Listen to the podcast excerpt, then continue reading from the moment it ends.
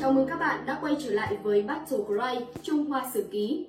Vào cuối thời nhà Thanh, Trung Quốc đã xảy ra một biến cố được cho là lớn nhất trong vòng một trăm năm. Một cuộc nổi dậy được cho là làm lung lay tận gốc rễ của triều đại nhà Thanh. Những trận đánh long trời lở đất, những cuộc rong ruổi truy đuổi hàng ngàn dặm với hàng triệu người bị lôi kéo vào cuộc chiến đã tạo nên dấu ấn có một không hai cho cuộc chiến này. Battlecry xin gửi tới các bạn series video về cuộc khởi nghĩa Thái Bình Thiên Quốc. Mời các bạn cùng đón xem. Bách niên quốc sỉ, giai đoạn ô nhục nhất trong lịch sử Trung Quốc, ngoại bang giải xéo, đất nước trên năm xẻ bảy, trong nước thủy lộn loạn liên miên, triều đình thối nát. Giữa thời loạn thế, quân hung nổi lên khắp nơi, người thì tranh đấu vì quê hương, kẻ thì phất lên mua đồ lễ cho bản thân. Một trong những phong trào diễn ra mãnh liệt nhất trong thời gian này chính là Thái Bình Thiên Quốc, cùng với biến loạn An Sử thời nhà Đường. Đây được coi là những biến cố lớn nhất trong lịch sử của Trung Hoa, gần như kéo sập hai đế chế là Đại Đường và Đại Thanh. Chỉ riêng Thái Bình Thiên Quốc, vận mệnh của cuộc khởi nghĩa này đã đánh đổi bằng sinh mệnh của gần hai mươi triệu người. Lịch sử phát triển và suy vong của nó gắn liền với cuộc đấu tranh của người dân Trung Quốc chống lại sự cai trị của nhà Thanh và sự xâm lăng của các thế lực phương Tây. Vậy thì rốt cuộc Thái Bình Thiên Quốc đã nổ ra như thế nào, kéo nhà Thanh bước vào giai đoạn hỗn nguyên ra sao? Hãy cùng Battlecry đi tìm câu trả lời trong series video về Thái Bình Thiên Quốc nhé. Khởi nghĩa nông dân, thiên hạ đại loạn. Dân cùng, lực kiệt, quốc khố trống rỗng, quốc gia suy đồi. Đó là những gì mà nhà Thanh đã phải trải qua trước khi cuộc chiến tranh Nha Phiến lần thứ nhất xảy đến. Cuộc chiến tranh Nha Phiến dường như đã là tột cùng của sức chịu đựng của nhà Thanh. Thứ thuốc độc này đã lan tràn khắp lãnh thổ Trung Hoa, biến cả một dân tộc thành những kẻ Đông Á bệnh phù. Quảng Đông, Chiết Giang, Giang Tô là những chiến trường chủ yếu chịu ảnh hưởng trực tiếp từ thứ thuốc độc màu trắng đến từ phía bên kia địa cầu. Tại Quảng Đông, quyền lương hướng từ thương nhân, quan lại bắt lính, đòi lương, ngày ngày cấp bách. Dân chúng Chiết Giang thì nửa số lưu ly, không cung cấp nổi lương thực và nhân lực. Tỉnh Giang Tô thì phải gánh chịu siêu cao thuế nặng. Sau chiến tranh cứ nạp một thạch lương, phụ thu thêm ba thạch, thuế đinh, thuế điền, một lạng bạc, thu thêm bốn phẩy năm ngàn đồng tiền. Sự đóng góp nặng nề của dân thường đương nhiên là do bởi khoản tiền bồi thường cho người Anh. Lần thứ nhất là sáu trăm vạn nguyên lấy từ ngân khố các tỉnh Giang Tô, Chiết Giang. Số còn lại là một nghìn năm trăm vạn nguyên thì tám phần mười lấy từ các tỉnh khác. Quân Anh và quân Thanh lóc vào tận xương tủy người dân Trung Hoa để bóc lột, để rồi những gì còn sót lại chỉ là một bộ xương khô. Đời sống người dân thì vô cùng lầm than, người thì chết vì đói, vì nha phiến đầy đường, mùi hôi thối bốc lên ám ảnh cả một vùng. Bá tánh hờn oan, kêu trời trời không thấu, kêu đất đất chẳng thưa. Tâu bày lên triều đình thì bị đàn áp. Có thể nói rằng oán thán không sao kể xiết, cùng cực không thể nào hơn. Và đó chính là câu chuyện về đời sống cùng cực của bá tánh. Trên phương diện chính trị, câu chuyện cũng diễn biến chẳng mấy sáng sủa đối với nhà Thanh. Sự thất bại nhục nhã của chiến tranh Nha Phiến lần thứ nhất đã khiến nhà Thanh không còn chút mặt mũi nào. Niềm tin của người dân vào vô tôi Thanh triều cũng hoàn toàn tán thất. Sự suy yếu về vị thế chính trị và uy tín của nhà Thanh chính là thời cơ tuyệt vời để dân chúng khắp nơi nổi lên. Giống như Tổng đốc Lưỡng Quảng Kỳ Anh từng nhận định rằng: "Quan sợ ngoại gì, ngoại gì thì sợ chằm họ." Và những cuộc khởi nghĩa nhân dân thời điểm này đã thực sự khiến những kẻ cao lớn đến từ phương xa được phen kinh hồn bạt vía. Lan sóng đó mạnh, cuồng loạn, những người nông dân không còn gì để mất băng lên tuyến đầu để chiến đấu với những kẻ đã giải xéo đất mẹ trong tâm thế coi thường sinh tử. Triều Thanh không thể làm được điều đó, nhưng người dân thì đã làm được. Các phong trào diễn ra sôi nổi khắp cả nước và nó đóng góp một phần lớn trong việc ngăn chặn người phương Tây, bành trướng thế lực khắp Trung Quốc như một vết rầu loang. Nhưng ngoài nhận định quan sợ ngoại gì, ngoại gì sợ chăm họ vô cùng chuẩn xác, thì Tổng đốc Kỳ Anh còn nhận xét thêm: dân có thể làm sợ cái người mà quan sợ thì dần dần dân sẽ coi thường và nắm quan trong tay. Ngoại hoạn tuy bớt nhưng nội hoạn sẽ dấy lên. Và điều này đã nhanh chóng ứng nghiệm. Các phong trào nông dân ngày càng đi xa cái mục tiêu là đánh đuổi quân xâm lược nước ngoài như ban đầu, mà nhanh chóng biến thành một cuộc nội loạn chống lại nhà Thanh. Chiến hỏa lại rực cháy, quân hùng tranh bá nổi dậy khắp nơi. Năm một nghìn tám trăm bốn mươi ba, đặc biệt xảy ra tại các tỉnh Quảng Đông, Quảng Tây, Hà Nam. Dân đói nổi lên tại Vũ Xương, Hồ Nam. Kế đó, các mối loạn khác xảy ra liên tục hàng năm, như vụ dân bị mất mùa đói khát nổi loạn ở Quảng Tây. Lý Nguyên Phát, Lô Tái Hạo nổi dậy tại Tân Ninh. Tại Quảng Đông, bọn Trương Gia Phúc mang đổ đảng mấy ngàn người, cướp phá bốn phương. Đến năm một nghìn tám trăm năm mươi, Thiên Điệu Hội hoạt động mạnh tại tỉnh Quảng Đông, vây thành Triệu Khánh, đánh bại quan quân Tạ Lộ phía Bắc, xâm nhập tỉnh Quảng Tây. Trong mười một phủ của tỉnh này, có tới tám phủ bị Thiên Điệu Hội chiếm cứ. Thiên hạ đại loạn, quân hung nổi lên, chủ yếu là đám giặc cướp, mưu cầu lợi riêng, bất chấp thủ đoạn, coi thường bá tánh, cũng chẳng khác nào đám cướp nước. Những người dân lầm than, lạc trôi không thể tìm thấy lối ra, giữa thế bị kìm kẹp của triều đình, ngoại xâm và cả nội loạn. Họ cần một thế lực đủ mạnh để bình định sơn hà, thống lĩnh nhân tâm, mưu cầu đại sự, thâu thiên hoán vũ. Và đó là thời cơ tuyệt vời để Hồng Tú Toàn và Thái Bình Thiên Quốc xuất hiện. Hồng Tú Toàn xuất thế, Thái Bình Thiên Quốc quật khởi. Giữa thời loạn thế, một nhân vật đã xuất hiện, đó là Hồng Tú Toàn. Hồng Tú Toàn sinh năm một nghìn tám trăm mười bốn, mất năm một nghìn tám trăm sáu mươi tư, tên gốc là Hồng Hỏa Tú, người huyện Hoa, tỉnh Quảng Đông. Tổ tiên của ông là Hồng Hạo, là danh thần của triều Nam Tống, là trung thần hộ quốc, cùng thời với Nhạc Phi, anh hùng chống Kim. Sau này di cư tới phía Nam, định cư ở huyện Hoa, Quảng Châu. Mang theo truyền thống yêu nước lâu đời của gia đình, ông từ nhỏ đã thông minh sáng dạ, thông hiểu tứ thư ngũ kinh. Ông trí lớn, hoài bão phi phàm. Năm một nghìn tám trăm bốn mươi ba, ông sử dụng những lý luận cơ bản về lấy quan điểm bình đẳng của Thiên Chúa giáo làm gốc, sáng lập ra đạo Bái Thượng Đế Hội để tập hợp người dân chống lại chính quyền. Đồng thời, ông tuyên bố rằng mình là người được Thượng Đế cử xuống nhân gian để thế thiên hành đạo, lật đổ nhà Thanh thối nát, đánh đổi đám giặc cỏ ngoại xâm. Đến tận ngày nay, những tranh cãi xoay quanh việc Thái Bình Thiên Quốc có phải là một cuộc khởi nghĩa chính nghĩa của nhân dân hay không, hay nó là một cuộc bạo loạn cuồng tín, vẫn diễn ra vô cùng gay gắt. Chính vì như vậy mà vị thế và vai trò lịch sử của Thái Bình Thiên Quốc đôi khi bị xem nhẹ. Tuy nhiên, cũng phải nói thêm rằng việc Thái Bình Thiên Quốc bị nghi ngờ về tính chất phần nhiều đến từ việc những giáo đồ của họ đi giao giảng bằng nhiều thủ đoạn kỳ dị và mê tín, khiến Bái Thượng Đế bị xem là tà môn ngoại đạo. Trong thời kỳ chiến tranh Nha Phiến, những người Anh đã thờ phụng Thượng Đế, gia uy như chỗ không người, giày xéo duyên hải, đạp lên hai bờ Trường Giang mà rẽ sóng, mà hoàn toàn không mảy may bị ảnh hưởng bởi các truyền thuyết mê tín dị đoan trong khu vực. Hồng Tú Toàn cũng ít nhiều hiểu được sự quan trọng của niềm tin tôn giáo, và ông quyết định sẽ dùng con đường này để tập hợp lực lượng, mưu sự việc lớn. Và đó cũng là lý do quan trọng nhất mà Bái Thượng Đế Hội ra đời. Hồng Tú Toàn đem những lý luận của mình về Bái Thượng Đế Hội mà đi thuyết giảng khắp nơi. Ông diễn thuyết một cách say mê với những người dân lạc lối rằng người trong cõi phàm là một nhà, tất cả đàn ông là anh em, đàn bà là chị em, Thượng Đế sinh dưỡng bao bọc, ơn tự đó mà ra, ai trái với trời thì chịu tội lớn. Ngày nay, loạn cực đế khiến loạn thế biến thành công binh chính trực, cộng hưởng thái bình. Trước lúc sinh, Thượng Đế chăm lo, lúc chết lên thiên đàng, vĩnh viễn tại trời hưởng phúc, nếu không sẽ biến thành yêu ma. Lúc sống bị quỷ trói, lúc chết bị quỷ hành, vĩnh viễn tại ngục chịu khổ. Lại chế ra thập thiên điều, khuyên rằng kính bái Thượng Đế, không kính bái tà thần, không kêu tên Thượng Đế vô cớ, lễ bái trong bảy ngày, hiếu thuận cha mẹ, không giết người hại người, không gian tả dâm loạn, không trộm cướp, không nói hoang ngôn, không động lòng tham. Thật ra thì những điều trên khá là bình thường. Hầu hết các tôn giáo đều khuyên con người ta hành thiện tích đức, tránh làm điều ác. Nhưng những thứ ông ta tuyên truyền về thời cuộc thì đối với nhà Thanh, ông ta là một kẻ phản động, không hơn không kém. Hồng Tú Toàn nói rằng với mười tám tỉnh lớn bị chế ngự bởi ba tỉnh Mã Châu, với năm vạn vạn người Hoa bị chế ngự bởi trăm vạn giặc Thát, thực đáng sỉ, đáng nhục.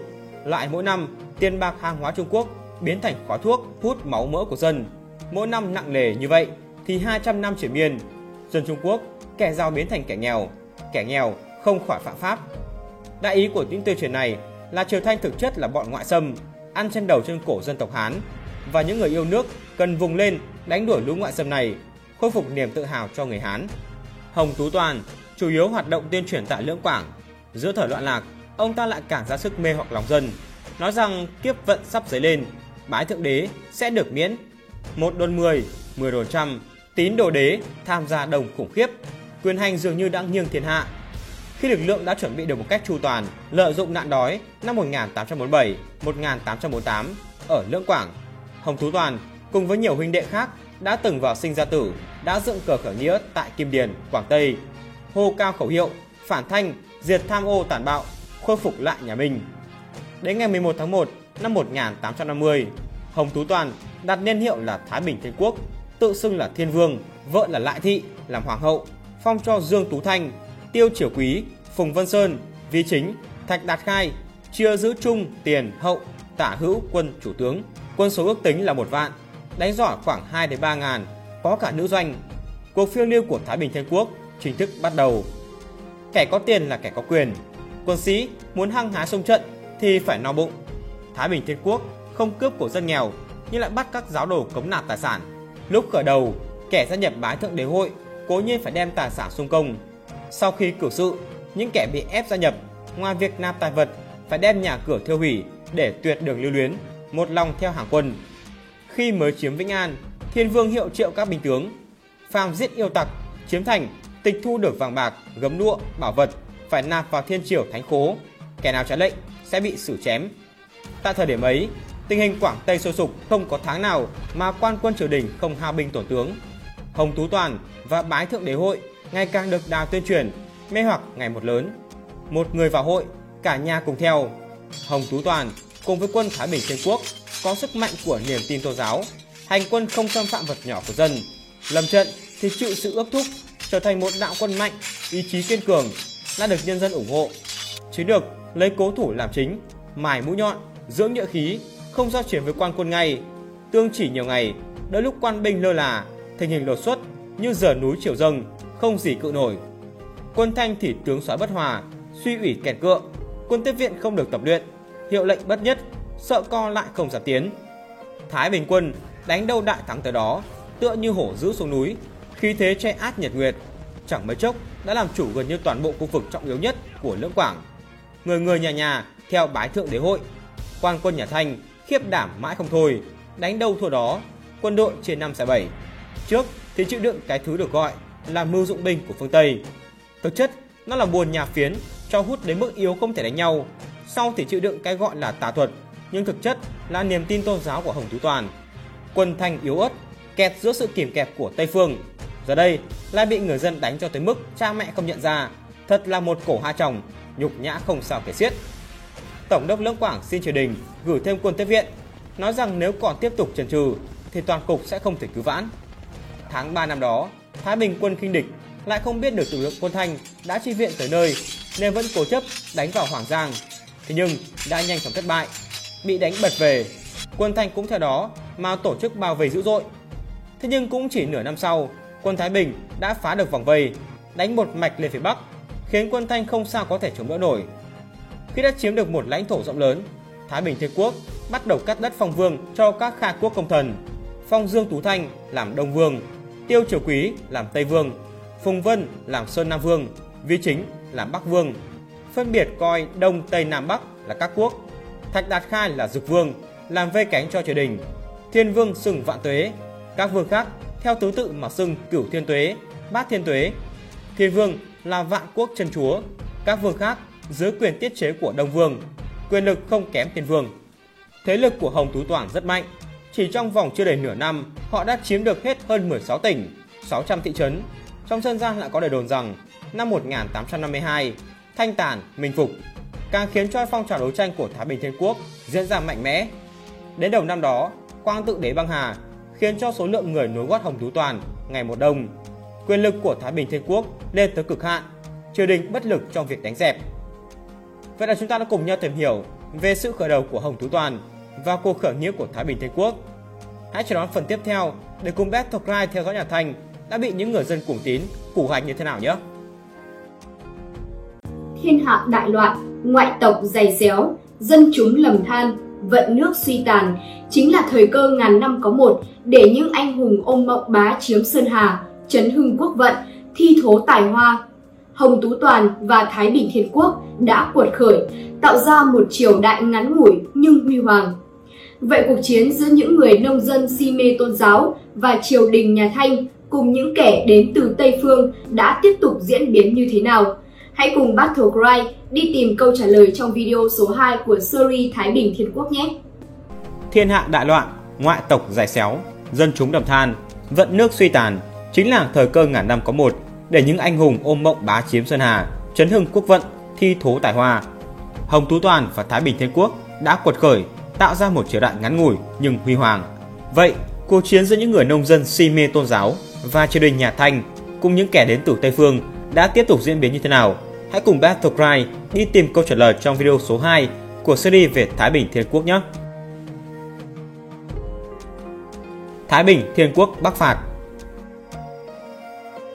Thái Bình Thiên Quốc sau khi trở thành bá chủ vùng Lưỡng Quảng thì bắt đầu nuôi mộng tranh bá Sơn Hà. Từ cuộn nguồn sức mạnh của mình, những chiến binh nông dân coi thường cả chết ào ào tràn lên phía Bắc, chiếm được thành Vĩnh An. Vĩnh An nhanh chóng thất thủ dưới sức tấn công như vũ bão. Triều đình nhà Thanh nay mới nhận ra sự nguy hiểm của Thái Bình quân, cuống cuồng huy động những gì được gọi là mạnh nhất, hiện đại nhất, quân đội tình nhuệ nhất tiến lên giải vây cho tòa thành này. Quân tiếp viện tới nơi, nhanh chóng hợp cùng với đám tàn quân trước đó, tổ chức tấn công thành Vĩnh An. Quân Thái Bình chống đỡ không nổi, tình thế hung hiểm vạn phần. Trước là trùng trùng điệp điệp quân thù, sau là thành Vĩnh An trơ trọi. Trong tình thế hiểm nghèo, quyết định đến an nguy của toàn quân, chỉ huy quân Thái Bình Thiên Quốc buộc lòng phải cho quân rút lui vào thành, đóng chặt cổng và chờ quân tiếp viện. Quân Thanh được đà càng ngày càng tiến sát, siết chặt vòng vây. Nước, lương thực, tin tức của Thái Bình quân trong thành Vĩnh An đều bị cắt đứt hoàn toàn. Trận đầu mở màn bắc phạt của Thái Bình quân đứng trước nguy cơ trở thành thất bại nghiêm trọng. Vĩnh An từ một chiến lợi phẩm sắp sửa biến thành một nấm mồ tập thể, bị vây ráp trong nhiều tháng, bị bỏ đói, nhưng dường như tinh thần kháng thanh của Thái Bình quân thì vẫn chưa bao giờ tắt lụi, thậm chí còn được nung nấu chờ ngày bùng cháy dữ dội, và rồi cái ngày mà họ luôn mong ngóng cuối cùng đã tới. Tháng ba năm một nghìn tám trăm năm mươi hai, Hồng Tú Toàn nhận được sự ủng hộ của một số lượng lớn phu mỏ tại huyện Quý, lập tức đưa theo đạo quân chưa được huấn luyện này tới và giải vây cho thành Vĩnh An. Những người dân phu lập tức bị cuốn vào cuộc chiến tàn bạo này.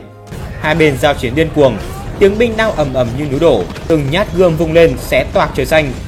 Quân Thái Bình trong thành Vĩnh An cũng tràn ra, hợp cùng quân tiếp viện, một trận lớn đả bại quân Thanh. Quân Thanh thất trận, bỏ chạy tứ tán, không còn chút mặt mũi nào, toàn quân gần như bị tiêu diệt hoàn toàn. Tiếp đà chiến thắng, Hồng Tú Toàn ra lệnh đẩy nhanh tốc độ của cuộc bắc phạt.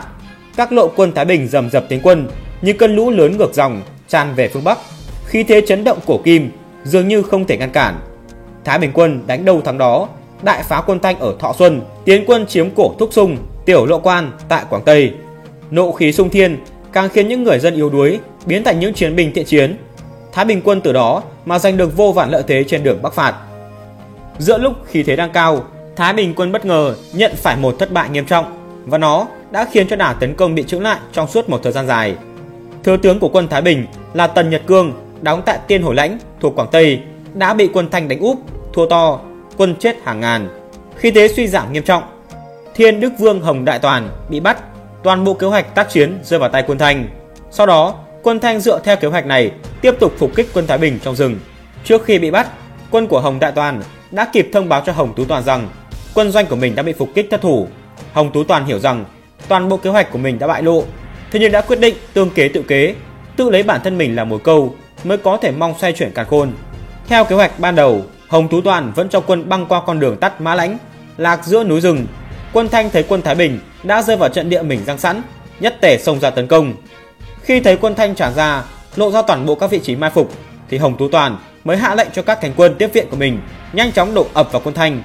Hai bên lao vào nhau giao chiến, giáo hương vang vọng núi rừng. Quân Thanh từ kẻ đi săn đã biến thành con mồi, nhanh chóng bị quân Thái Bình đánh bại. Chỉ huy quân Thanh lọt giữa vòng vây nguy khốn, tính mạng như treo ngọn sóng. May mắn có hậu quân chống đỡ liều chết mới có thể thoát nạn, nhưng cũng bị thương rất nặng, khó có thể đoán định sống hay chết. Nước cờ hiểm của Hồng Tú Toàn đã gỡ lại toàn bộ thất thế cho quân Thái Bình Thiên Quốc. Dù cho nước cờ hiểm này có cứu lấy được đại cục cho quân Thái Bình, nhưng họ cũng đã hao binh tổn tướng, đành cố thủ chờ đợi, không dám hành động. Bên kia chiến tuyến, quân Thanh bị phản đòn cho tối tăm mặt mày, ngày đêm xin điều quân tới cứu viện, mong ngày rửa hận phục thù. Đến tháng tư năm đó, cuộc bắc tiến của quân Thái Bình tiếp tục, hùng hổ tấn công vùng Quế Lâm. Quân Thanh nhanh chóng đem viện binh tới cứu, hai bên lại tiếp tục lao vào cuộc hỗn chiến. Quân Thanh từ trong Quế Lâm đánh ra, viện binh từ ngoài đánh vào, kẹp quân Thái Bình ở giữa, lưỡng cực đôi công. Ưu thế về quân lực nhanh chóng phát huy hiệu quả, Thái Bình quân một lần nữa lâm vào thế khó, đành phải rút lui. Thành Quế Lâm được giữ lại cho nhà Thanh. Trên đường thoái lui, cánh quân của Nam Vương Phùng Vân Sơn còn chúng phải ổ phục kích tại bến Suy Y thuộc Quảng Tây, binh lực suy tổn nghiêm trọng. Còn bản thân của ông thì cũng tử trận nơi xa trường. Toàn bộ cuộc bắc phạt tiếp tục bị dừng lại, chưa định được thời gian tiếp tục tiến hành. Giữa lúc quân nhu thiếu thốn, lòng quân sao động, thì Thái Bình quân bất ngờ vớ được món quà từ trên trời rơi xuống. Khi bị đánh thua chạy, Thái Bình quân chạy về phía Nam, chiếm được Đạo Châu thuộc tỉnh Hồ Nam. Tại đây, họ tiếp tục công tác tuyên truyền của mình và huy động được một lực lượng khổng lồ tới gần hai vạn người, sẵn sàng đi theo Bái Thượng Đế Hội. Tiền tài, vật lực của hai vạn người là một con số khổng lồ và nó đủ sức vực dậy một đội quân liên tiếp thất trận.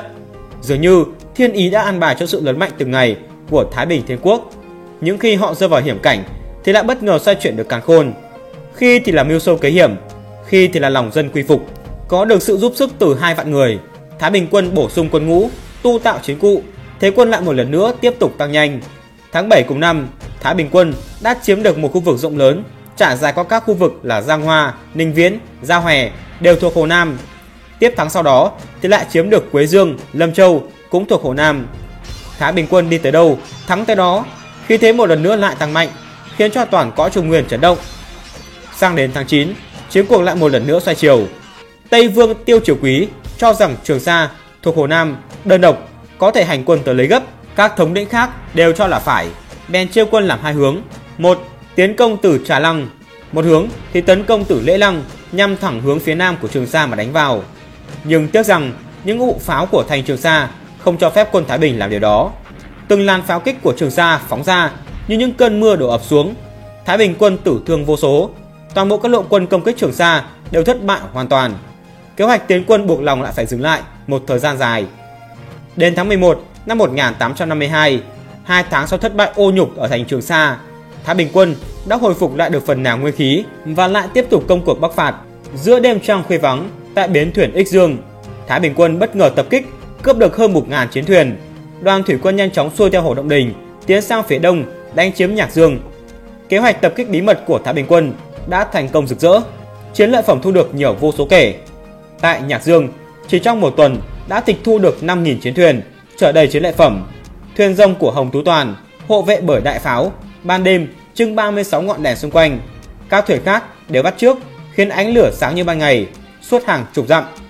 Hai đạo quân thủy lục theo hướng xuôi dòng sông Trường Giang nhằm hướng Vũ Xương thuộc Hồ Bắc mà tiến đánh.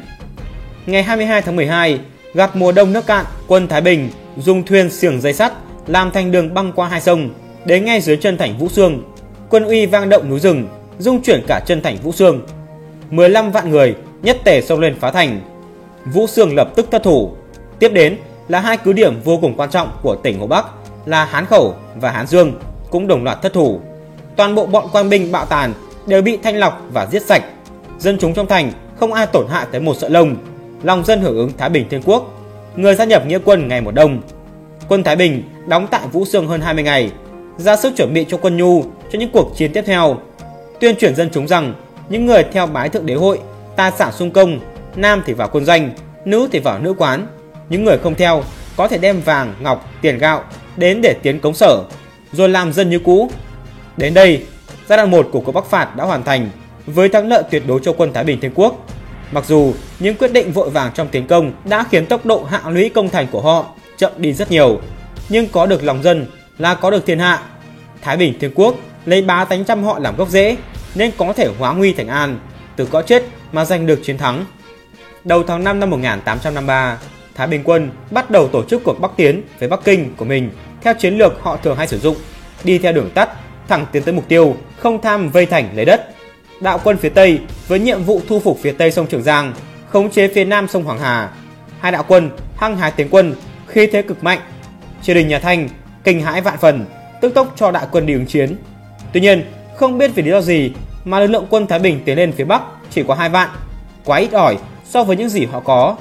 Đoàn quân dù rất hăng hái khi xuất phát từ phía Bắc tỉnh An Huy lên phía Đông tỉnh Hà Nam, định vượt sông qua Hoàng Hà, nhưng khi tới đây họ mới nhận ra rằng quân Thanh sớm đã có dự phòng, chủ trương không giao chiến. Quân Thái Bình thấy vậy cũng không dám hành động mà vượt sông, bất đắc dĩ phải chuyển hướng tấn công sang phía Tây. Tại hướng tiến công này, họ mất rất nhiều thời gian mà không thể hạ được thành Khai Phong, đành phải buông bỏ mà tấn công thành Trịnh Châu, Sơn Tây, nhưng vẫn không thể đánh hạ được. Dù tiến công có đôi chút khó khăn, thế nhưng Thái Bình quân thì vẫn thực hiện được mục tiêu đề ra ban đầu, đó là không ham chiếm thành phá lũy mà áp sát Bắc Kinh càng nhanh càng tốt. Bắc Kinh đã bị quân Thái Bình uy hiếp, triều đình nhà Thanh kinh sợ, trong khi dân chúng chỉ trực chờ cổng thành bị phá, Thái Bình quân sẽ tiến vào kinh đô.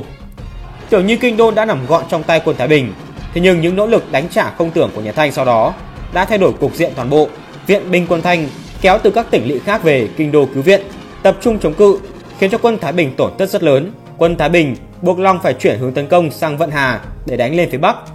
Ngày hai mươi tháng mười hai, quân Thái Bình với ba vạn người tấn công mạnh Thiên Tân. Quân Thanh phải cho tháo đê Vận Hà để ngăn, nên hai bên ở thế tương trì, thế trận khó lòng mà đoán định. Tháng hai năm một nghìn tám trăm năm mươi tư, quân Bắc phạt lương hết, thời tiết trở nên lạnh, tay chân tê cóng, binh lính chết rét nhiều vô số kể, lại bị kỵ binh của Tăng Cách Lâm Thấm đánh bại, đành phải rút lui về phía Nam. Lúc này, Thiên Kinh phái viện quân tràn lên phía Bắc, vào trung tuần tháng tư đến phía Tây Bắc tỉnh Sơn Đông, cuối cùng không gặp được quân Bắc phạt rút về phía Nam. Vào tháng năm năm một nghìn tám trăm năm mươi lăm, quân Bắc phạt hoàn toàn bị tiêu diệt. Cuộc Bắc phạt của Thái Bình Thiên Quốc đã kết thúc với thất bại một cách chóng vánh. Toàn bộ ưu thế của họ đã bị những cơn gió lạnh từ phương Bắc tràn về thổi cho tàn lụi. Họ có được thiên thời, địa lợi, lòng dân, nhưng cuối cùng thì vẫn phải chịu được thất bại cái đắng. Khinh địch, quân đông nhưng không tinh nhuệ, chiến lược không rõ ràng là những nguyên nhân khiến cho cuộc Bắc phạt của Thái Bình Thiên Quốc thất bại. Cuộc Bắc phạt này có lẽ chính là cực hạn của Thái Bình Thiên Quốc, và lần thất bại này có lẽ khiến cho họ ôm hận nghìn thu. Tăng Quốc Phiên khởi sự. Vừa đẩy lùi được quân Thái Bình, nhà Thanh biết được thiên cơ để mình đánh dẹp những kẻ cuồng si tôn giáo đã đến. Hàm Phong đế lập tức cho Triệu Kiến một trong những giường cột quan trọng nhất của triều đình là Tăng Quốc Phiên, khi đó đang chịu tăng mẹ ở quê về kinh thành gánh vác trọng trách này. Tăng Quốc Phiên nhận được thánh chỉ không dám trễ nải, đến nỗi đau mất mẹ mà vẫn tâm cam nhanh chóng vào kinh lãnh mệnh. Sau khi bàn luận một cách thống nhất, Tăng Quốc Phiên chỉ ra rằng thắng lợi của quân Thanh khi đẩy lùi được cuộc Bắc phạt của Thái Bình quân không đến từ việc quân Thanh tinh nhuệ hơn quân Thái Bình, mà là do quân Thái Bình quá khinh địch, lòng dân đã phản Thanh theo Thái Bình Thiên Quốc. Con đường độc đạo mà nhà Thanh có thể đi trong thời điểm này là tổ chức một đạo quân mới, huấn luyện thật tinh nhuệ và kỷ luật thì may ra mới có cơ hội xoay chuyển càn khôn. Tấu chương của Tăng Quốc Phiên được Hàm Phong đế phê chuẩn mà chẳng cần suy nghĩ, giao cho ông toàn bộ quyền lực để thực hiện chiến dịch quét sạch loạn đảng. Tăng Quốc Phiên nhận định, ngày hôm nay muốn diệt giặc thì chư tướng phải nhất tâm, vạn người một bụng, hít thở cùng nhau, đau ngứa liên quan, nhảy vào lửa đồng hành, nhảy qua nước sôi cùng tiến.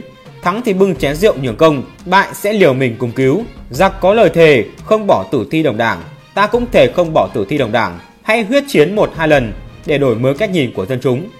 Đội tân quân mang tên Tương quân của ông giá giết được thành lập và huấn luyện, chọn những người trung thành nhất để theo Tăng Quốc Phiên khởi sự. Cả Thái Bình Thiên Quốc và nhà Thanh đều hiểu rõ tầm quan trọng của nhân tâm, thế nên lúc quân Thái Bình khởi binh thì truyền bá Phụng Thiên Thảo Hồ Dịch, còn Tương quân khi khởi sự cũng soạn thảo Thảo Việt Phỉ Hịch để tìm được sự ủng hộ nơi dân chúng. Luận điệu của Thảo Việt Phỉ Hịch đầu tiên thừa nhận sự thối nát của nhà Thanh để lấy lòng tin của bá tánh, sau đó thì tiếp tục đả kích Thái Bình Thiên Quốc, mê hoặc dân chúng thờ phụng Thượng Đế là thần linh của bọn cướp nước, phá bỏ nền văn hóa Khổng Tử, Mạnh Tử ngàn năm của Trung Hoa. Cuối cùng chốt hạ rằng sứ mệnh của Tương quân là cứu dân bảo vệ đạo, giúp vua phục hồi nhân luân, báo thù cho sinh linh, làm nguôi lửa giận của thần linh, hy vọng trung nghĩa của nhân dân, cộng đồng phấn khởi. Những kẻ bị hiếp, bị bắt trở về với nẻo chính. Tăng Quốc Phiên lên nắm quyền, quân Thanh phấn chấn trở lại, lòng dân ít nhiều vẫn theo nhà Thanh. Mộng ước dẹp loạn Thái Bình Thiên Quốc đã sáng sủa trở lại. Đầu năm một nghìn tám trăm năm mươi tư, Thái Bình quân tiếp tục những kế hoạch tấn công của mình. Đến lúc này, mọi sự chuẩn bị của Tương quân đều đã sẵn sàng. Tăng Quốc Phiên quyết định ra lệnh cho toàn quân xuất kích, quyết một phen sinh tử với những kẻ bạo loạn. Hơn năm nghìn thủy binh cùng với ba trăm chiến thuyền, với mười lăm nghìn lục quân, năm trăm cỗ pháo bắt đầu lên đường xuôi về phương Nam, bắt đầu cho cuộc phản công của triều đình. Ngày hai mươi lăm tháng hai xuất chinh, toàn quân tiền lương tám vạn lượng do các tỉnh Hồ Nam, Quảng Đông, Giang Tây, Tứ Xuyên cung ứng. Hai bên bắt đầu giằng co tại phía Bắc tỉnh Hồ Nam. Ban đầu Tương quân thua to, nhưng về sau những chiến lược của Tăng Quốc Phiên đã phát huy hiệu quả rõ rệt và họ giành lại được lợi thế. Nhưng do thế của quân Thái Bình quá mạnh nên quân Thanh cũng đành phải án binh bất động, chờ đợi thời cơ. Sau khi chấn chỉnh và biên chế, tháng bảy xuất kích lần thứ hai làm cỏ xong tỉnh Hồ Nam. Lúc này thành Vũ Xương đã bị tà chiếm vào sáu tháng. Vào tháng mười năm một nghìn tám trăm năm mươi tư, Tăng Quốc Phiên đích thân mang quân thủy lục từ Nhạc Dương tiến sang Đông, khí thế hùng hổ dường như muốn ăn tươi nuốt sống quân Thái Bình. Các trận ác chiến khắp các mặt trận tại Hồ Bắc, Giang Tây diễn ra liên tiếp. Tăng Quốc Phiên mang quân thọc sâu, nhất kích xuyên tâm, đánh thẳng vào nơi hung hiểm của quân Thái Bình, khiến cho Thái Bình quân tổn thất nghiêm trọng. Giữa lúc Thái Bình quân lâm vào đường cùng thì Dực Vương Thạch Đạt Khai cùng với quân của Thiên Địa Hội đến tăng viện, đưa thế trận trở về nơi bắt đầu. Cả hai bên lại bước vào giai đoạn giằng co trong suốt một thời gian dài, không bên nào dám hành động, vì họ hiểu rằng nếu nóng vội trong thời điểm này sẽ khiến cho thế cục của chiến thay đổi một lần và mãi mãi. Nội biến tại Thiên Kinh. Khi mà Thạch Đạt Khai đang căng mình chống đỡ quân Thanh thì tại Thiên Kinh bất ngờ xảy ra biến loạn. Tại thời điểm đó, Dương Tú Thanh lập được nhiều chiến công, uy chấn khắp trong ngoài Thái Bình quân, nắm giữ toàn bộ quyền hành về tôn giáo, quân sự, chính trị, tự tiện chuyên chế, coi Hồng Tú Toàn như phế vật, thường lăng nhục la mắng. Đối với Vi Chính, Thạch Đạt Khai, Tần Nhật Cương thì chỉ tay sai khiến. Vi Chính, Tần Nhật Cương thường bị phạt đánh trượng.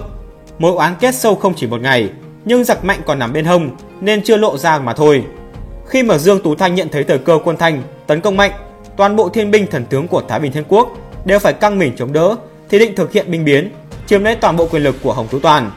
Nhưng những trung thần của Thái Bình Thiên Quốc đã không để hắn được tọa nguyện. Vào tháng chín năm một nghìn tám trăm năm mươi sáu, Vi Chính, Tần Nhật Cương trong một hành động chớp nhoáng như sấm không kịp bịt lỗ tai đã giết Dương Tú Thanh, và đó là cuộc nội biến lần thứ nhất. Tưởng như đây sẽ là một cú hích khiến cho Thái Bình quân gỡ bỏ xiềng xích, toàn quân phấn chấn đánh đuổi quân Thanh. Thế nhưng mọi chuyện sau đó xảy đến chẳng khác nào một cuộc thanh trừng đẫm máu.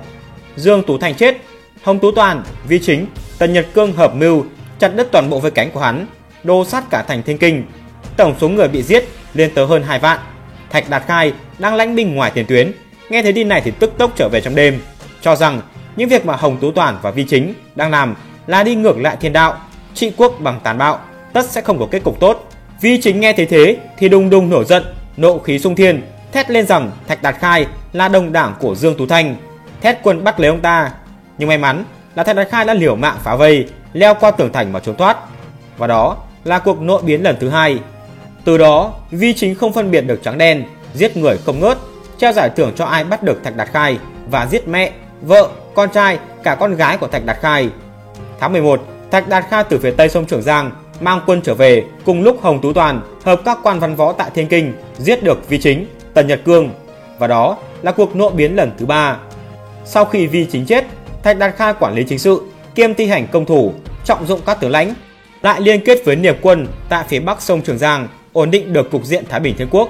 Thế nhưng Hồng Tú Toàn thì đã quá căm phẫn bởi sự ức hiếp của Dương Tú Thanh, Vi Chính nên đã không tin người ngoài, chỉ tin dùng những người anh ruột không tài năng là bọn Hồng Nhân Hiếu, Hồng Nhân Đạt. Vào tháng sáu năm một nghìn tám trăm năm mươi bảy, Thạch Đạt Khai bị anh em Nhân Hiếu, Nhân Đạt nghi kỵ, cảm thấy lo lắng không yên tâm. Đô đảng Trương Toại khuyên rằng: "Vương được lòng dân, tại sao lại chịu ở dưới tay người? Nếu Trung Nguyên không giữ mưu, sao không đến Tứ Xuyên lập thế đỉnh vạc như Lưu Bị trước kia?" Thạch Đạt Khai nghe theo, chuẩn bị âm mưu binh biến nhưng không nhận được sự ủng hộ của một số tướng lĩnh lãnh trọng binh nên chỉ đành ly khai khỏi Hồng Tú Toàn. Và đó là biến cố thứ tư của Thái Bình Thiên Quốc. Bốn lần biến cố gần như đánh sập toàn bộ Thái Bình Thiên Quốc. Tăng Quốc Phiên nhận định rằng sẽ có thể nhanh chóng chiếm được Nam Kinh chỉ trong vòng một năm. Tuy nhiên, những anh tà của Thái Bình Thiên Quốc thì vẫn còn đó. Cuộc chiến đã trở về thế cầm cự lẫn nhau. Thế nhưng để trở lại vị thế như thuở ban đầu là không thể. Vậy là chúng ta đã cùng nhau tìm hiểu về cuộc bắc phạt của Thái Bình Thiên Quốc và những nỗ lực chống đỡ không tưởng của nhà Thanh. Hãy cùng chờ đón video cuối cùng của series Thái Bình Thiên Quốc để cùng chúng mình tìm hiểu những diễn biến cuối cùng của cuộc chiến rung động Sơn Hà này nhé.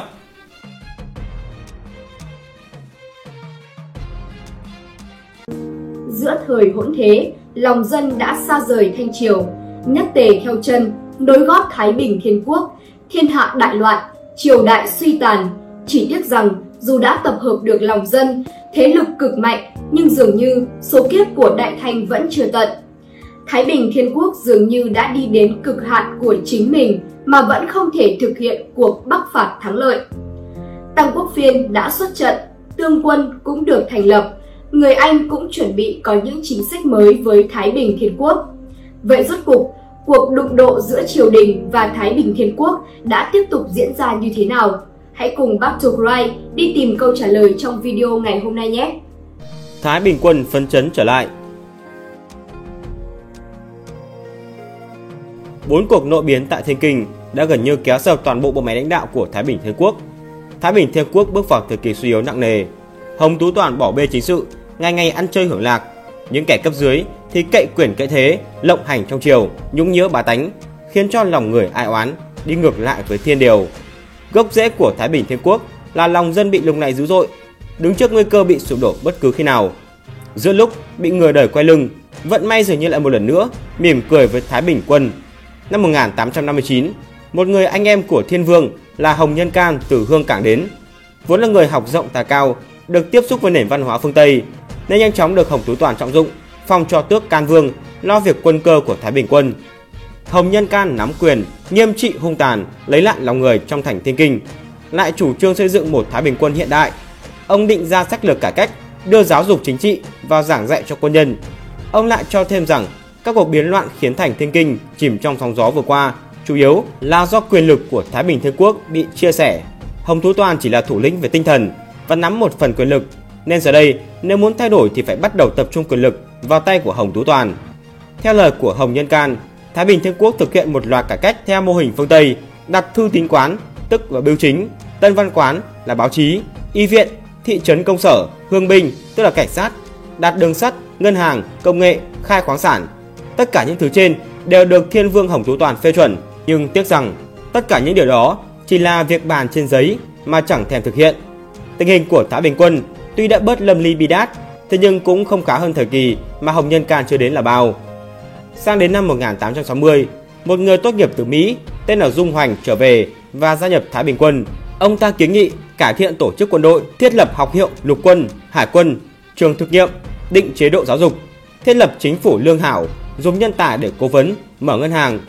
Hồng Tú Toàn cũng lập tức phê chuẩn, nhưng dường như ông ta cũng lại quên mất là việc cho thực hành. Tất cả những cải tiến mà Hồng Nhân Can và Dung Hoành đề xuất đều có thể biến Thái Bình Thiên Quốc một lần nữa trở thành đối trọng của nhà Thanh, và một lần nữa thì những sự trì trệ và thờ ơ của Hồng Tú Toàn đã đánh mất thiên cơ, để rồi phải ôm hận nghìn thu, phẫn uất muôn đời. Dung Hoành nhận định rằng Hồng Tú Toàn không đủ khả năng để thống nhất Trung Hoa, xây dựng một nhà nước mới nên đã bỏ đi, còn Hồng Nhân Can thì vẫn tiếp tục ở lại để trợ giúp Thái Bình Thiên Quốc. Lại nói về tình hình của quân Thanh, thống lĩnh của họ Tăng Quốc Phiên vốn là người Hán nên lại không được tin tưởng tuyệt đối. Ông dù mang danh là thống lĩnh toàn quân, nhưng Thanh Triều thì vẫn cho rằng Hán Mãn khác biệt nên vẫn có phần dè dặt. Nếu như ông có được lực lượng tiếp viện liên tục thì có lẽ Thái Bình Thiên Quốc cũng đã bị dẹp yên. Thực chất, ngoài tương quân do Tăng Quốc Phiên đóng tại miền thượng du sông Trường Giang, thì quân Thanh còn một đạo quân khá lớn nữa do Hòa Xuân và Trương Quốc Lương chỉ huy ở hạ du. Nhưng như đã nói ở trên, họ hoàn toàn không nhận được sự tin tưởng tuyệt đối của nhà Thanh, thế nên lực lượng và tiếp viện suy tàn rất nhiều. Phao tin rằng năm vạn quân đang chuẩn bị vây Thiên Kinh, nhưng thực tế chỉ có hơn hai vạn. Nếu cưỡng cầu tấn công thì hoàn toàn bị lực lượng Thái Bình Thiên Quốc áp đảo.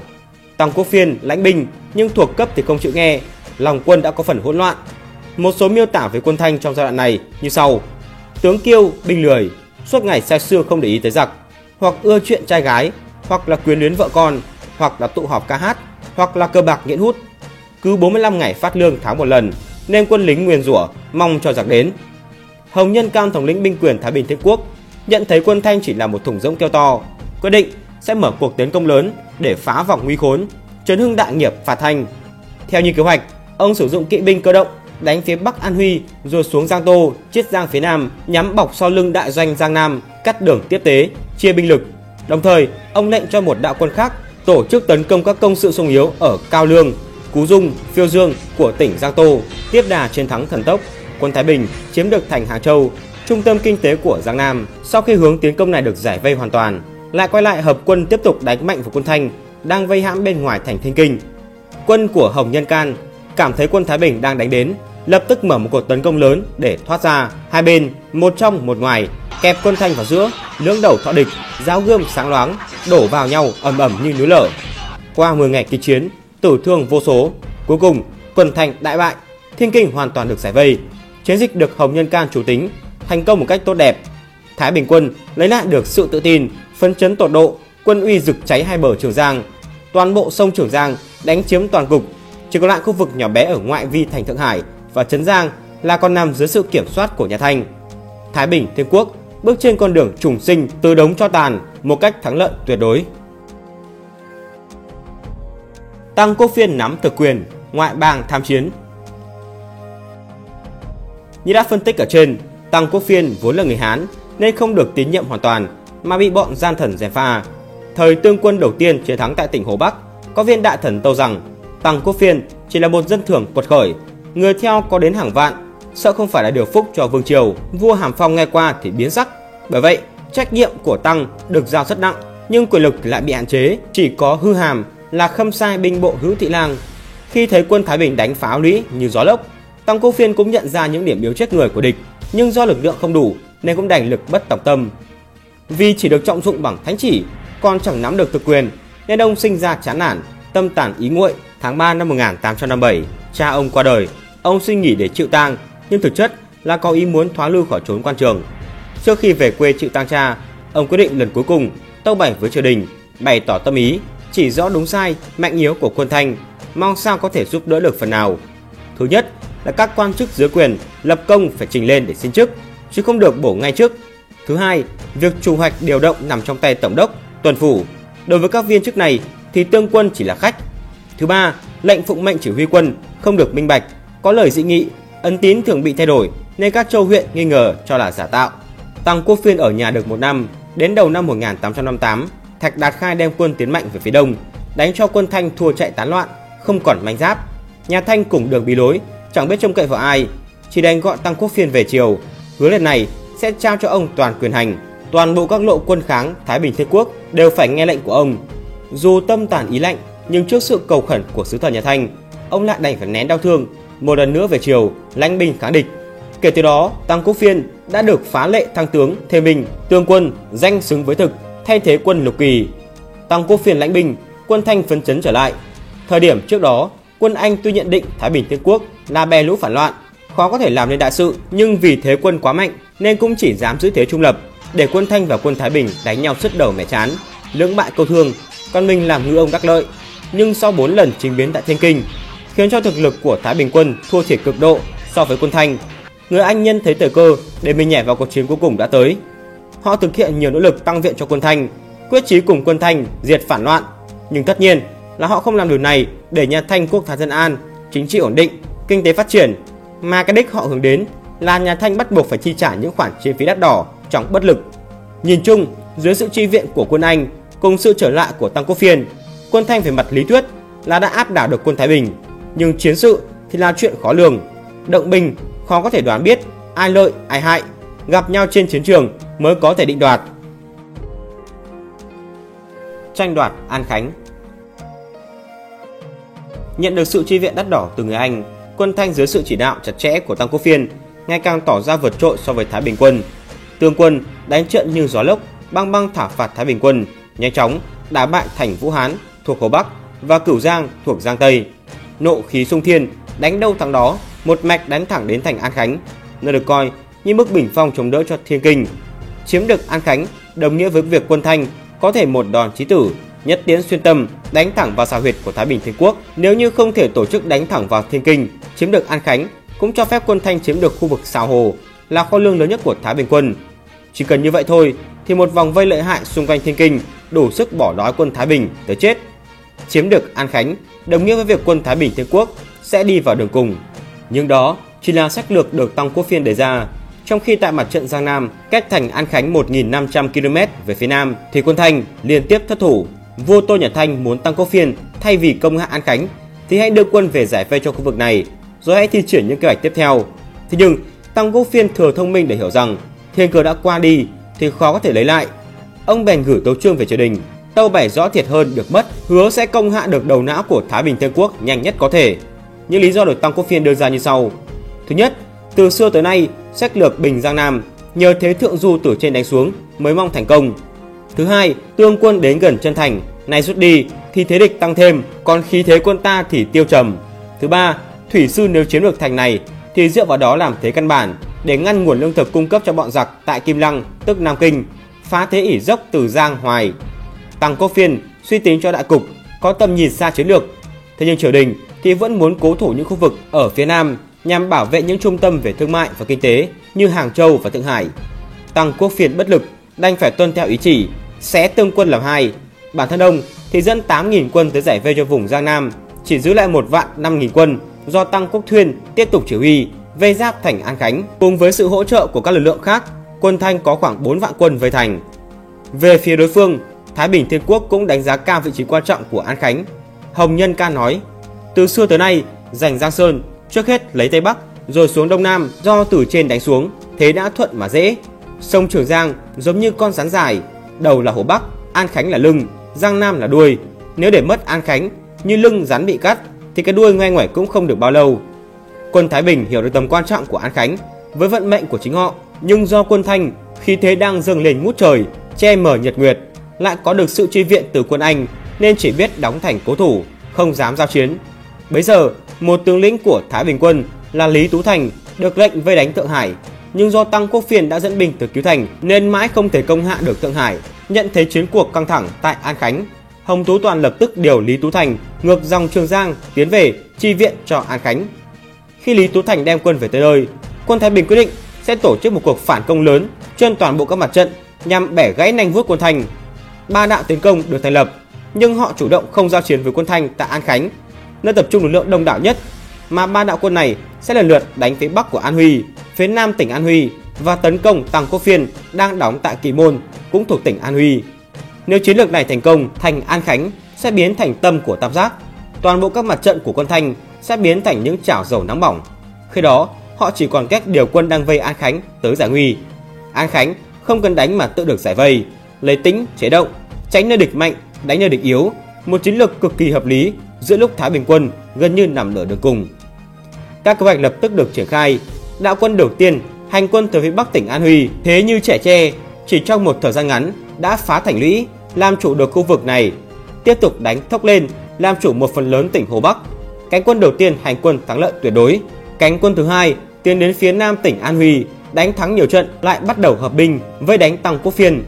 Tăng Quốc Phiên binh ít thế yếu, suýt chút bị hạ gục, may nhờ viện binh đến kịp lúc mới may mắn thoát nạn, hóa nguy thành an. Lực lượng quân Thanh tiếp viện cũng đánh bại Thái Bình quân trong một số trận đánh quan trọng, nên về giai đoạn sau của chiến này, cả hai bên đều không bên nào giành được lợi thế, vì chiến cuộc tại khu vực An Huy liên quan đến sinh tử tồn vong của Thái Bình Thiên Quốc tại An Khánh và Thiên Kinh, nên chiến sự càng giằng co thì càng có lợi cho quân Thanh. Chiến dịch đánh chỗ yếu của địch của quân Thái Bình Thiên Quốc không giành được thắng lợi hoàn toàn, khiến họ phải buộc lòng đưa quân từ Cứu An Khánh trực tiếp giao chiến với quân Thanh. Tương quân đang vây thành ra sức chống đỡ, hai bên giao chiến nhiều ngày, gươm giáo sáng loáng, thương vong nhiều vô số kể. Khi nghe tin vòng vây bên ngoài thành An Khánh bị vây đáp, các lộ quân Thanh rầm rập kéo về giải nguy. Thái Bình từ thế bao vây bị quân Thanh bao vây lại, tầng tầng lớp lớp, trùng trùng điệp điệp. Quân Thanh chỉ huy thống nhất, thủy bộ giữ thế ỷ dốc, lương thảo sung túc. Quân Thái Bình chí không đồng, đội ngũ không chỉnh, lại thêm càng khó khăn. Ngày mùng năm tháng chín năm một nghìn tám trăm sáu mươi mốt, lương hết, An Khánh bị phá, quân Thanh tràn vào trong thành. Toàn bộ quân Thái Bình hơn một vạn sáu ngàn người tử chiến. Chiếc chìa khóa sống còn của Thái Bình Thiên Quốc chính thức rơi vào tay Tăng Quốc Phiên. Thiên Kinh đứng trước nguy cơ đại loạn, nhất tiễn xuyên tâm, tồn vong của Thái Bình Thiên Quốc như treo trên ngọn cây. Đám tàn quân bèn xuôi theo dòng Trường Giang về phía nam. Do quân Thanh không kịp điều binh chi viện nên Thái Bình quân chiếm được nhiều khu vực trọng yếu như Hàng Châu, Ninh Ba thuộc tỉnh Chiết Giang và biến nơi đây thành căn cứ địa mới của mình. Tăng Quốc Phiên nghe được tin chỉ biết than trời. Hiện nay vùng đất mỏng mỡ tại hai tỉnh Chiết Giang, Giang Tô đều vào trong tay giặc, sao huyệt đã thành, gốc rễ kiên cố. Binh lính tại tỉnh Chiết Giang toàn nhờ vào lương thực tại Ninh, Thiệu, nay bị giặc chiếm, cả tỉnh tiêu điều không có cách gì trù hoãn. Nếu xét về phương diện kinh tế, quân Thái Bình chiếm được Hàng Châu, Chiết Giang so với việc mất An Khánh và miền Bắc An Huy thì tương đương, nhưng đứng về phương diện quân sự thì Hàng Châu và Chiết Giang không thể so sánh được với An Khánh và phía bắc của An Huy được. Thiên Kinh rơi vào thế ngàn cân treo sợi tóc, và có lẽ thắng lợi tại Hàng Châu là thắng lợi cuối cùng mà Thái Bình quân có thể giành được, để rồi ôm hận mãi nghìn thu. Vậy là chúng ta đã cùng nhau tìm hiểu về chiến cuộc của cuộc khởi nghĩa Thái Bình Thiên Quốc trong giai đoạn sau của biến loạn Thiên Kinh.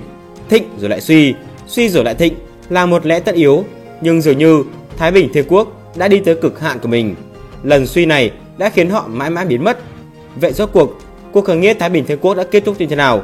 Hãy cùng chờ đón video cuối cùng trong series Thái Bình Thiên Quốc để cùng Battlecry đi tìm câu trả lời nhé.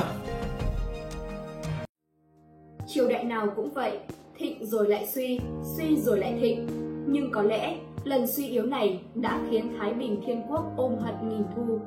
Như một ánh sao băng vụt qua, Thái Bình Thiên Quốc soi rọi cho những bá tánh thống khổ, vẽ ra một bức tranh tươi đẹp. Nhưng để rồi, sự sụp đổ của họ lại mở ra một viễn cảnh tăm tối vạn phần. Vậy Thái Bình Thiên Quốc đã kết thúc cuộc hành trình của mình như thế nào? Viễn cảnh hoang tàn mà sự sụp đổ của nó đã đem đến cho Trung Quốc ra sao? Hãy cùng Battlecry đi tìm câu trả lời trong video cuối cùng của series Thái Bình Thiên Quốc nhé! Cuộc chiến tại các cửa khẩu giao thương. Chiến cuộc tại An Khánh kết thúc, chiến hỏa đã đốt cháy gần như toàn bộ những gì được Thái Bình Thiên Quốc tạo dựng.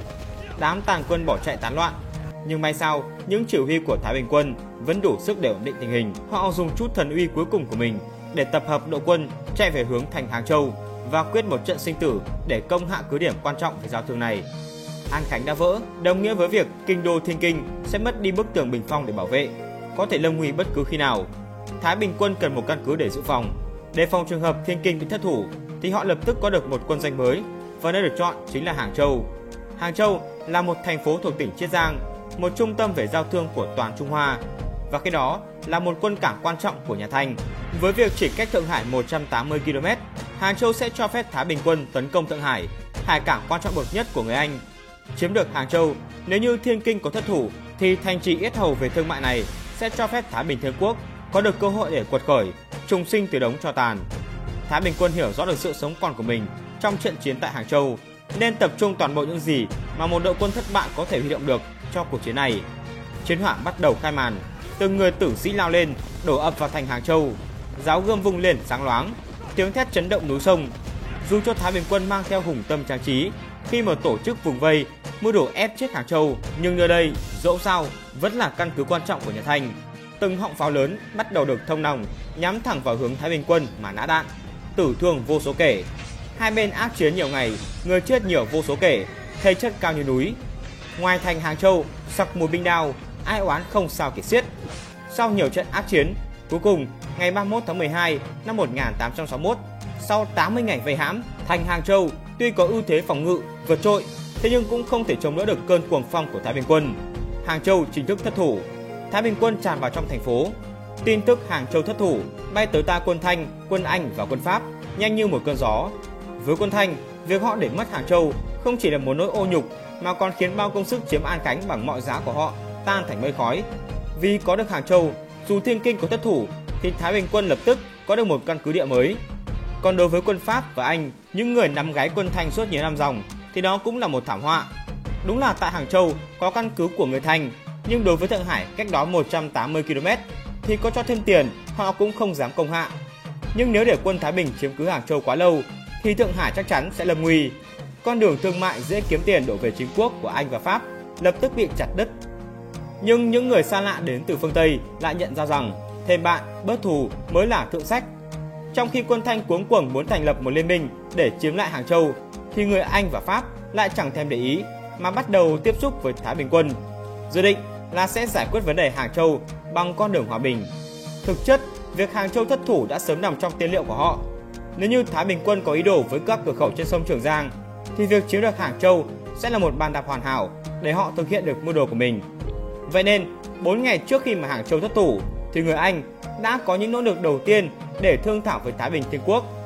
Đại diện của người Anh, hạm trưởng Harry Bingham đề xuất với Thái Bình Thiên Quốc bốn yêu cầu như sau. Thứ nhất, bồi thường cho người Anh bị cướp hoặc tổn thất tại khu vực Thái Bình. Thứ hai, quân Anh được tự do hàng hành trong khu vực nội hà quân Thái Bình chiếm. Thứ ba, nghiêm cấm quân Thái Bình xâm nhập khu vực Thượng Hải và xung quanh một trăm dặm. Thứ tư, không được tiến binh trong vòng một trăm dặm tại các cửa khẩu Hán Khẩu, Cửu Giang và quấy nhiễu lãnh sự quán tại Trấn Giang. Đáp lại những yêu sách phi lý của người Anh, Thái Bình quân cũng không quan tâm cho lắm mà chỉ nhẹ nhàng tuyên bố, đáp lại kiểu như ừ, các chú cứ để anh xem xét, tùy cơ mà ứng biến. Và điều này đồng nghĩa với việc chiến lược ngoại giao của người Anh đã thất bại thảm hại. Thượng Hải và các cửa khẩu trên sông Trường Giang vẫn nằm trong vòng nguy hiểm.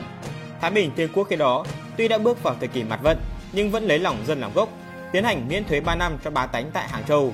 Quân kỷ thực hiện nghiêm minh, các hoạt động thương mại dưới sự kiểm soát của họ vẫn diễn ra bình thường. Nhưng do họ từ chối yêu sách của người Anh nên cả hai đã kết oán từ đó. Nhưng Thái Bình quân thì cũng chẳng quan tâm cho lắm, vì ngay từ khi khởi sự, họ đã xác định Anh, Pháp và nhà Thanh là ba kẻ thù chính của mình.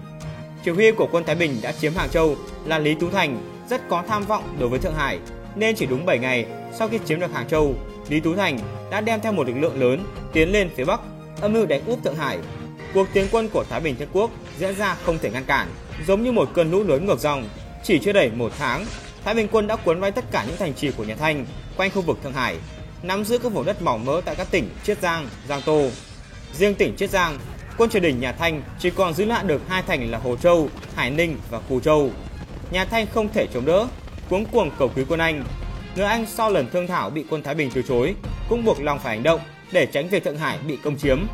Hạm đội của Anh, Pháp tới nơi, nã pháo ngày đêm, cùng với quân Thanh liên tục công thành nhằm chiếm lại các thành trì đã bị quân Thái Bình lấy trước đó. Tháng hai, tháng ba năm một nghìn tám trăm sáu mươi hai, hai bên liên tục bị cuốn vào những trận ác chiến, thương vong vô số kể. Nhưng người Anh với ưu thế vượt trội về vũ khí đã chiếm dần được lợi thế, chẳng mấy chốc đã gặm nhấm toàn bộ những thành trì mà quân Thái Bình đổ xương máu để chiếm được. Trên các mặt trận như phố Đông Thượng Hải, Tây Nam Thượng Hải, họ đều hành quân Thái Bình giá bã. Đến tháng năm năm đó, khi nhận thấy lợi thế tại Thượng Hải đã hoàn toàn thuộc về mình, người Anh bắt đầu triển khai chiến dịch phản công.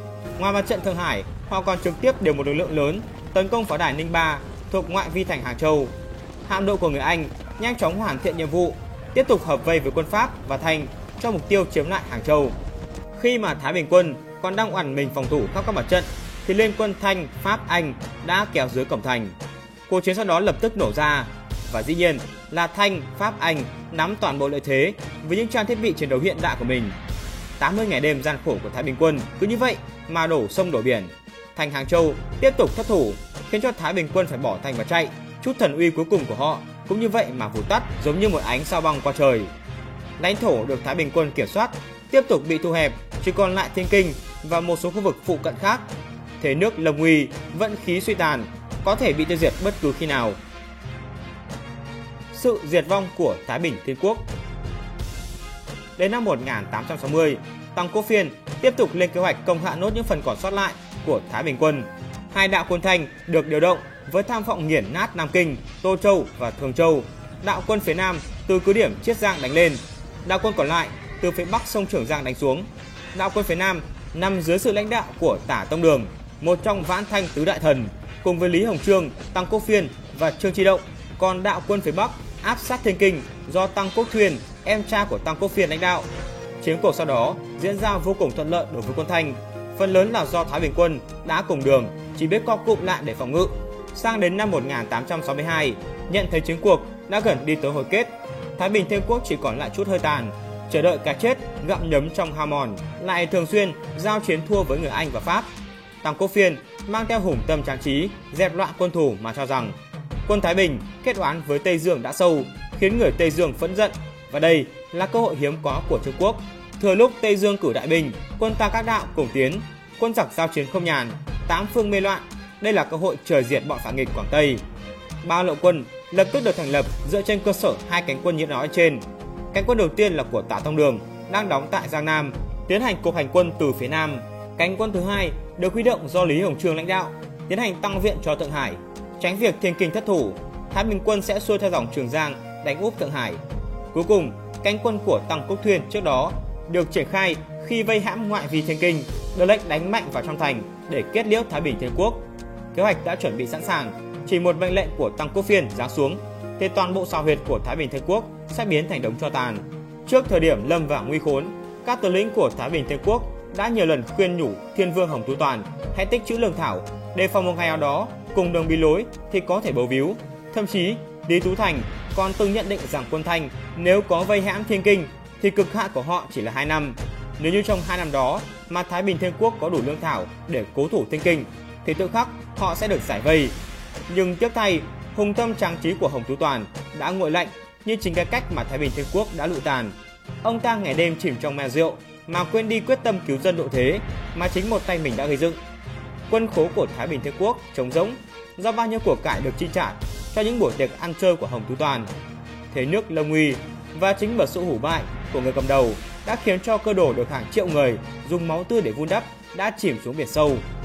Đúng như những gì được tiên liệu, chỉ một thời gian ngắn sau đó, tướng quân của Tăng Quốc Thuyên đã kéo tới bao vây Thiên Kinh. Nhưng quân Thanh cũng không dám hành động mà chỉ dám tổ chức vây hãm Thiên Kinh, tiến hành vây hãm suốt nhiều tháng trời mà không thu được kết quả, lại gặp phải một dịch bệnh lớn khiến cho lòng quân dao động. Thậm chí từng có thời điểm Tăng Quốc Thuyên đề xuất lên Tăng Quốc Phiên để giúp quân, nhưng đáp lại lời thỉnh cầu, Tăng Quốc Phiên lập tức từ chối vì ông hiểu rằng đây chính là cơ hội tuyệt vời để tiêu diệt Thái Bình Thiên Quốc một lần và mãi mãi. Nếu như lần này để Thái Bình Thiên Quốc hóa nguy thành an thì họ sẽ trùng sinh từ đống tro tàn. Mệnh lệnh thép của Tăng Quốc Phiên được truyền xuống, yêu cầu Tăng Quốc Thuyên cùng quân Thanh giữ vững vòng vây Thiên Kinh bằng mọi giá. Tăng Quốc Phiên là như vậy tất là vì có lý do của ông. Theo như một số tin tình báo, ông biết được rằng Thiên Kinh lương không đủ ăn, áo không đủ mặc, dịch bệnh lại hoành hành, toàn quân yếu ớt, thất thểu giống như những cái xác sống. Quân Thanh vây hãm thành, được cung cấp đầy đủ thuốc men, lương thực và áo ấm. Chỉ cần chống đỡ qua mùa đông giá rét, dịch bệnh qua đi, tất sẽ hái được quả ngọt. Và đến khi những ánh nắng đầu tiên của năm một nghìn tám trăm sáu mươi ba bắt đầu chiếu rọi, cũng chính là khi một quân Thanh phấn chấn trở lại, cuộc chiến cuối cùng giữa họ và Thái Bình quân chính thức bắt đầu. Mệnh lệnh của Tăng Quốc Phiên được truyền xuống, lập tức ba đạo quân của Tả Tông Đường, Lý Hồng Trương và Tăng Quốc Thuyên cùng tiến công. Hướng tiến công chủ lực của Tăng Quốc Thuyên lập tức nghiền nát Thiên Kinh, súng pháo như hoa, đạn bay như đom đóm, hỏa thiêu xào huyệt của Thái Bình Thiên Quốc. Có được lợi thế về hỏa công, quân Thanh tràn vào thành từ bốn phương tám hướng, tiếng bước chân rung chuyển trời đất, lửa chiến cháy rực màn đêm. Quân Thái Bình ra sức chống đỡ, nhưng dường như mọi nỗ lực của họ đều tan biến trong biển lửa. Thiên Kinh ngày hôm đó chìm trong tiếng thét vô vọng của những người tử sĩ, ai oán cao ngút trời xanh. Quân Thanh đại thắng tại Thiên Kinh, trên hai hướng tấn công Thượng Hải và Chiết Giang, Thái Bình quân cũng không thể chống đỡ. Trùng trùng lớp lớp quân Thanh tiến quân như chỗ không người, không thể cản phá. Quân Thái Bình chỉ biết co cụm lại phòng ngự, càng đánh càng thua. Quân Thanh cũng đều nắm giữ được toàn bộ lợi thế, chẳng mấy chốc đã thổi bay toàn bộ quân Thái Bình Thiên Quốc. Thiên Kinh thất thủ chỉ trong nháy mắt, thành quả được xây đắp bằng máu và thịt bị nghiền nát chỉ trong vài năm ngắn ngủi. Thái Bình Thiên Quốc chỉ còn lại một đống tro tàn, không thể thấy ngày bùng cháy trở lại. Khi mà quân Thanh sắp tiến vào cung điện tại Thiên Kinh, Hồng Tú Toàn đã tự vẫn. Chiến dịch công hạ Thiên Kinh thắng lợi tuyệt đối, và nó được coi là chiến dịch lớn nhất trong cuộc đời của Tăng Quốc Phiên. Chỉ trong vòng vài năm ngắn ngủi, Tăng Quốc Phiên đã dùng tài năng của mình để bình định Sơn Hà, xoay chuyển cả côn.